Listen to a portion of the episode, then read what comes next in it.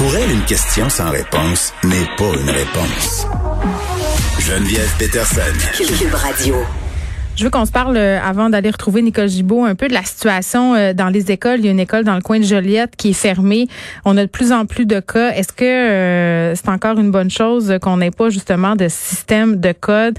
Le, au niveau de la traçabilité aussi des cas, il semble encore avoir des problèmes. C'est un peu paniquant pour les parents, pour vrai, là, parce que tu sais la fameuse lettre COVID dont je vous parle depuis le début de la saison, là, mais il me semble que j'en reçois, j'en reçois, j'en reçois comme à, quasiment à chaque semaine. Là, à un moment donné, à l'école secondaire de ma fille, c'est quand même 2000 élèves. C'était quasiment une par jour. Puis, je critique pas la façon dont c'est fait, l'envoi de la lettre et tout ça, mais ce qui est assez particulier, là, c'est qu'après avoir reçu cette lettre-là, c'est un peu le néant qui nous attend comme parents. C'est-à-dire, on sait pas trop qu'est-ce qui se passe, on sait pas trop euh, quels élèves, puis ça c'est normal, sont mis en isolement. Ça, j'ai pas de problème avec ça mais on sait pas euh, si la situation s'est rétablie. Puis l'école non plus, quand on appelle euh, au secrétariat ou à la direction de l'école pour savoir qu'est-ce qui se passe, de quoi il en retourne. On peut pas vraiment nous fournir de réponses. Tout ce qu'on se fait dire, c'est on suit la procédure. Donc moi, j'ai hâte de voir là, comment ça va se goupiller parce qu'on le sait qu'en ce moment, euh, les éclosions, ben, ce sont euh, justement dans les centres pour personnes âgées et dans les écoles.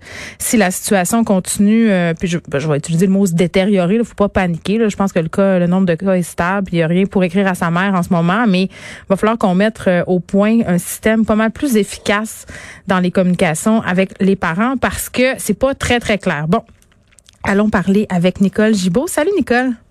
Salut, Geneviève. Écoute, moi, en fin de semaine, euh, j'ai tombé sur une histoire de fraude, euh, mais un peu rocambolesque. Un homme d'affaires des Laurentides qui est au cœur d'une méga fraude alléguée de 30 millions de dollars. Euh, Jean-François Desormeaux, qui serait la tête dirigeante justement euh, d'un réseau où on prenait de l'argent à des investisseurs, une quarantaine.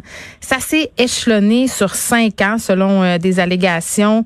Euh, et bon, ce qu'on faisait en fait, c'est qu'on demandait aux investisseurs justement de, de donner de l'argent, que ce soit pour des terrains, des commerces. je pense qu'il était même question de franchise, de restauration rapide, mais cet argent-là était placé dans le compte euh, en fidécommis d'un notaire qui était évidemment euh, supposément complice et cet argent-là aurait servi à s'acheter des biens de luxe. On parle de Mercedes, on parle de Porsche, on parle de montre à 60 000 piastres, on parle d'une maison euh, de bateau.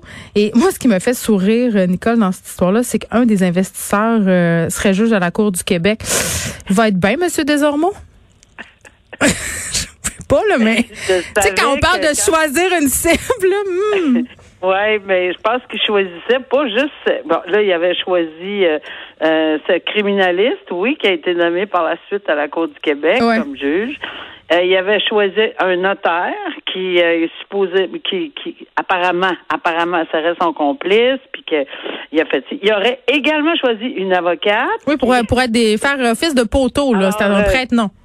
Je, je pense, je pense qu'il ciblait des gens qui qui étaient probablement très en moyen pour toutes sortes de bonnes euh, raisons, mais euh, qui avait aussi un peu de connaissances, j'imagine, dans les dans la situation. En tout cas, le poteau rose semble avoir été euh, trouvé et je pense que justement la conjointe et le monsieur qui est juge à la Cour du Québec maintenant ont entamé des procédures civiles. Mais il y a deux fronts là-dessus parce que c'est c'est ça, c'est une, fraude alléguée là. 30 mm-hmm. millions, c'est pas rien là. Évidemment, ce monsieur-là fait l'objet en ce moment, il n'a pas été accusé, à ce que je sache, mais on dit dans le papier qu'il ferait l'objet d'enquête, que c'est toujours sous enquête euh, criminelle, mais il fait euh, l'objet, j'imagine, de recours civil de plus d'un des investisseurs floués, parce que pour, euh, pour arriver à, à 30 millions, même si on a vu des prêts de du juge à la Cour du Québec mhm. maintenant, là, et sa conjointe de 650 000, ben, ça en prend pas mal, là, pour arriver à 30 millions. Euh, alors, il y avait énormément de gens qui lui ont fait confiance. Puis, moi, ce qui je trouve aberrant, pourquoi je, comprends qu'avec tout cet argent-là, que tu peux peut-être pas aller euh, sous le tu sais tu peux tu peux pas te promener très facilement là euh, sans que ça paraisse là mais mm. pourquoi toutes sortes de choses comme ça des Porsche des Rolex des ci des des ça puis on on va à, des grands prix, on paye. Mais c'est la pas du gain, Nicole, c'est de fronter, c'est de fronter qu'on a bien de l'argent puis qu'on a un train de vie de ben, fou, mais c'est avec l'argent des autres finalement, tu sais avec l'argent des autres, mais c'est parce qu'à un moment donné, euh, le poteau rose se découvre. Oui, puis ça prend de l'argent pour faire de l'argent. Si tu veux frauder ce type de personnes-là, tu sais, quand tu me parles d'un investissement de 150 000 là, c'est pas n'importe qui là qui peut euh, allonger ce type de somme-là. Faut que tu projettes une image de succès si tu veux que ces gens-là embarquent dans ton affaire. Oui, ben apparemment que c'était une, une, en tout cas une espèce de compagnie de prêt là, mhm. euh, que ces gens-là avaient.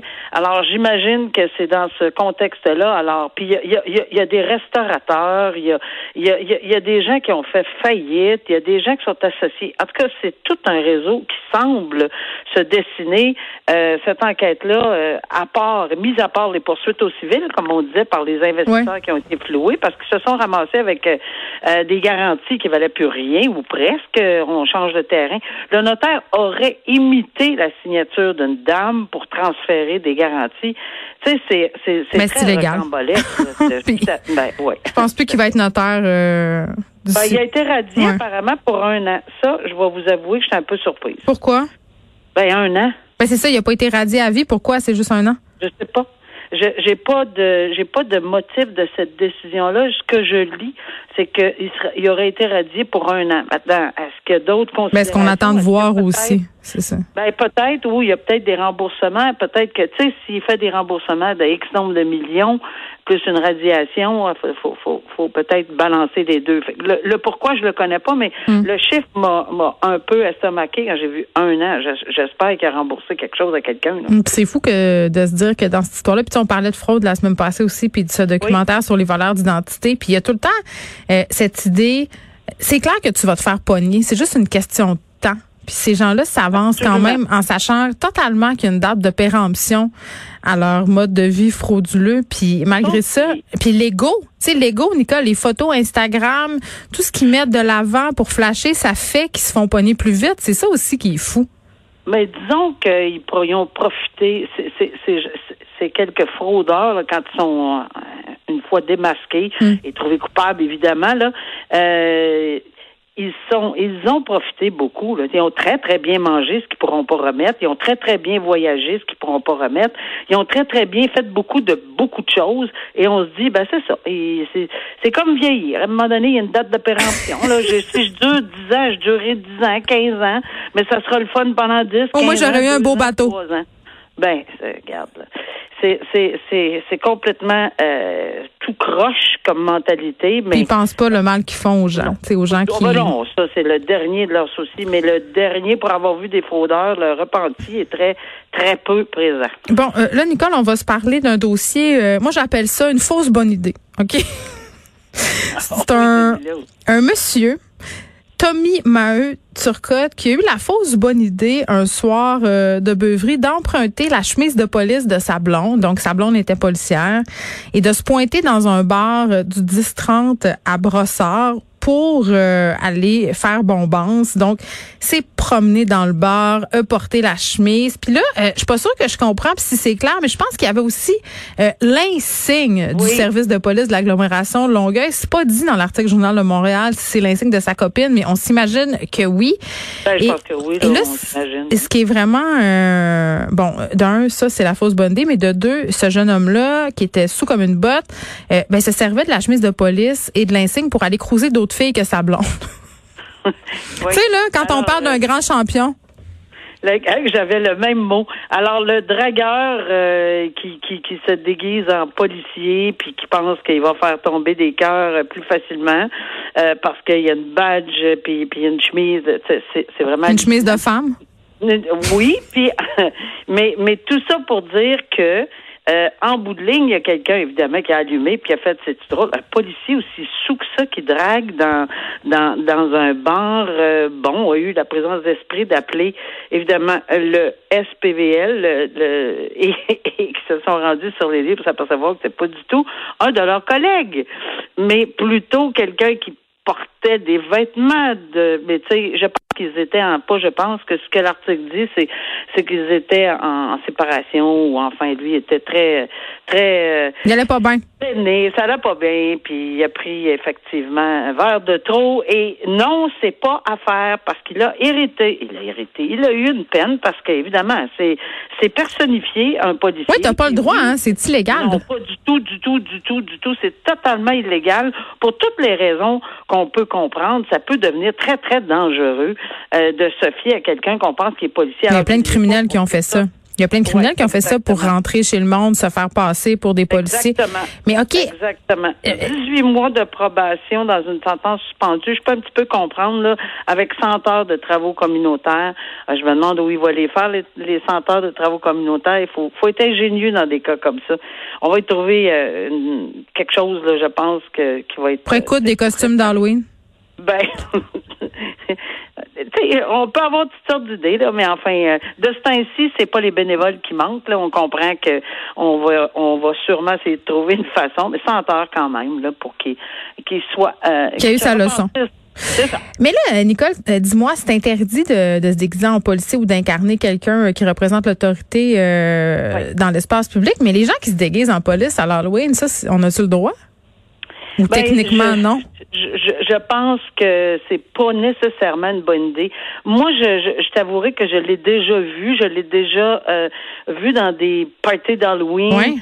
Euh, où quelqu'un avait pris des photos, puis j'étais un petit peu, euh, je me suis dit, oh, quelle party. Je suis pas certaine parce que honnêtement, se déguiser, ben, d'abord premièrement, je veux dire, il n'y a pas de faux ça a toute l'air du vrai, ces affaires-là. Là. Mm-hmm. Alors, le, à mon avis, à mon humble avis, même si on disait, ben là, j'ai pris ça euh, pour un party d'Halloween privé dans sa maison.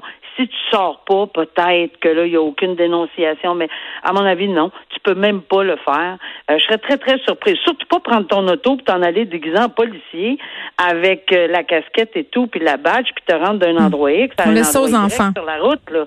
Euh, tu peux pas, là. C'est définitivement quelque chose que tu peux pas faire. Bon, y a-tu déjà quelqu'un qui t'a volé ta toge? Non, mais euh, je vais te dire qu'il y a déjà quelqu'un qui m'a demandé de l'emprunter pour, euh, pour un party d'Halloween. Tu sais à quoi j'ai dit non. Bon, OK. Ça, la vérité est établie. OK, parlons maintenant de ce braqueur de banque, Alain Sainte-Marie, qui a été reconnu coupable. Quand même, cet homme qui avait une lourde feuille de route, là. Ben, écoute, non seulement longue feuille de route, mais je me souvenais de ce, de ce braquage en 2016. À Outremont. Euh, oui, c'est ça. Puis c'est vraiment, vraiment euh, digne d'un film d'Hollywood. Et d'ailleurs, c'est ce que l'article disait. Puis c'est vrai, là, parce que lui, supposément, prétend que son complice était Capone. C'est déjà, déjà là, on part bien. Alors, euh, et, et, et, lui a déjà eu un procès. Il a été trouvé coupable. Il n'a pas accepté, puis c'est correct. Il a le mm. droit d'aller en appel. Par la suite, il a dû avoir un, un, deux, le droit, pour une raison X, une question de droit, j'imagine, à un, un, deuxième procès. Mais là, cette fois-ci, c'était devant juge et jury. Et on est en pandémie. Alors, on a un exemple de dossier. Ça fait trois semaines que ça dure en pandémie, donc avec distanciation. Je sais pas si vous avez déjà vu une salle de cours avec des jurys, mais ils sont pas à six pieds d'habitude. C'est, c'est comme coude à coude, ils ont de la misère à écrire tellement que les coudes se touchent. On pourrait pas penser faire des jurys par Zoom en ce moment? Ben, je sais pas comment ils l'ont, ils ont procédé. Ce serait, c'est, fort intéressant, mais je sais que le procureur de la couronne, euh, dans ce dossier-là, a dit bravo au système judiciaire.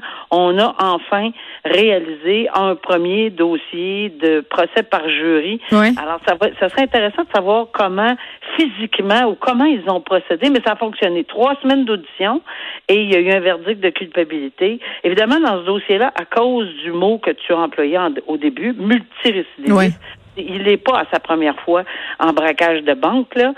Alors, et, à ce moment-là, on va peut-être demander qu'il soit déclaré délinquant dangereux. Oui, je savais même pas qu'on pouvait faire ça pour d'autres choses que de la délinquance sexuelle. Ben, c'est rare qu'on l'applique. D'habitude, on le voit vraiment dans ce genre de dossier-là, cette demande-là, mais c'est pas une impossibilité. Euh, il faut évidemment que la sentence soit de plus de deux ans. Je pense pas ici qu'on va se poser tellement de questions là, après un multirécidiviste de braquage, là, avec tout ce qu'il y a comme euh, comme infraction reprochée dans ce dossier-là, parce qu'il n'y a pas juste ça. il y a vol, évidemment, un vol. puis il s'est sauvé, puis il est rentré d'un appartement, puis il y a eu un périmètre de sécurité. Là, c'était comme dans Monica la mitraille. C'était quelque chose. Là. C'était exactement. C'était vraiment, vraiment quelque chose. Et puis dans les circonstances, euh, le DPCP réfléchit sérieusement mm. à tenter d'utiliser ceci. Mais évidemment, ça, ça sera seulement lors des représentations sur sentence qu'on en, on en aura le cœur net. On se reparle demain, Nicole. Merci. Merci. Au revoir, Geneviève.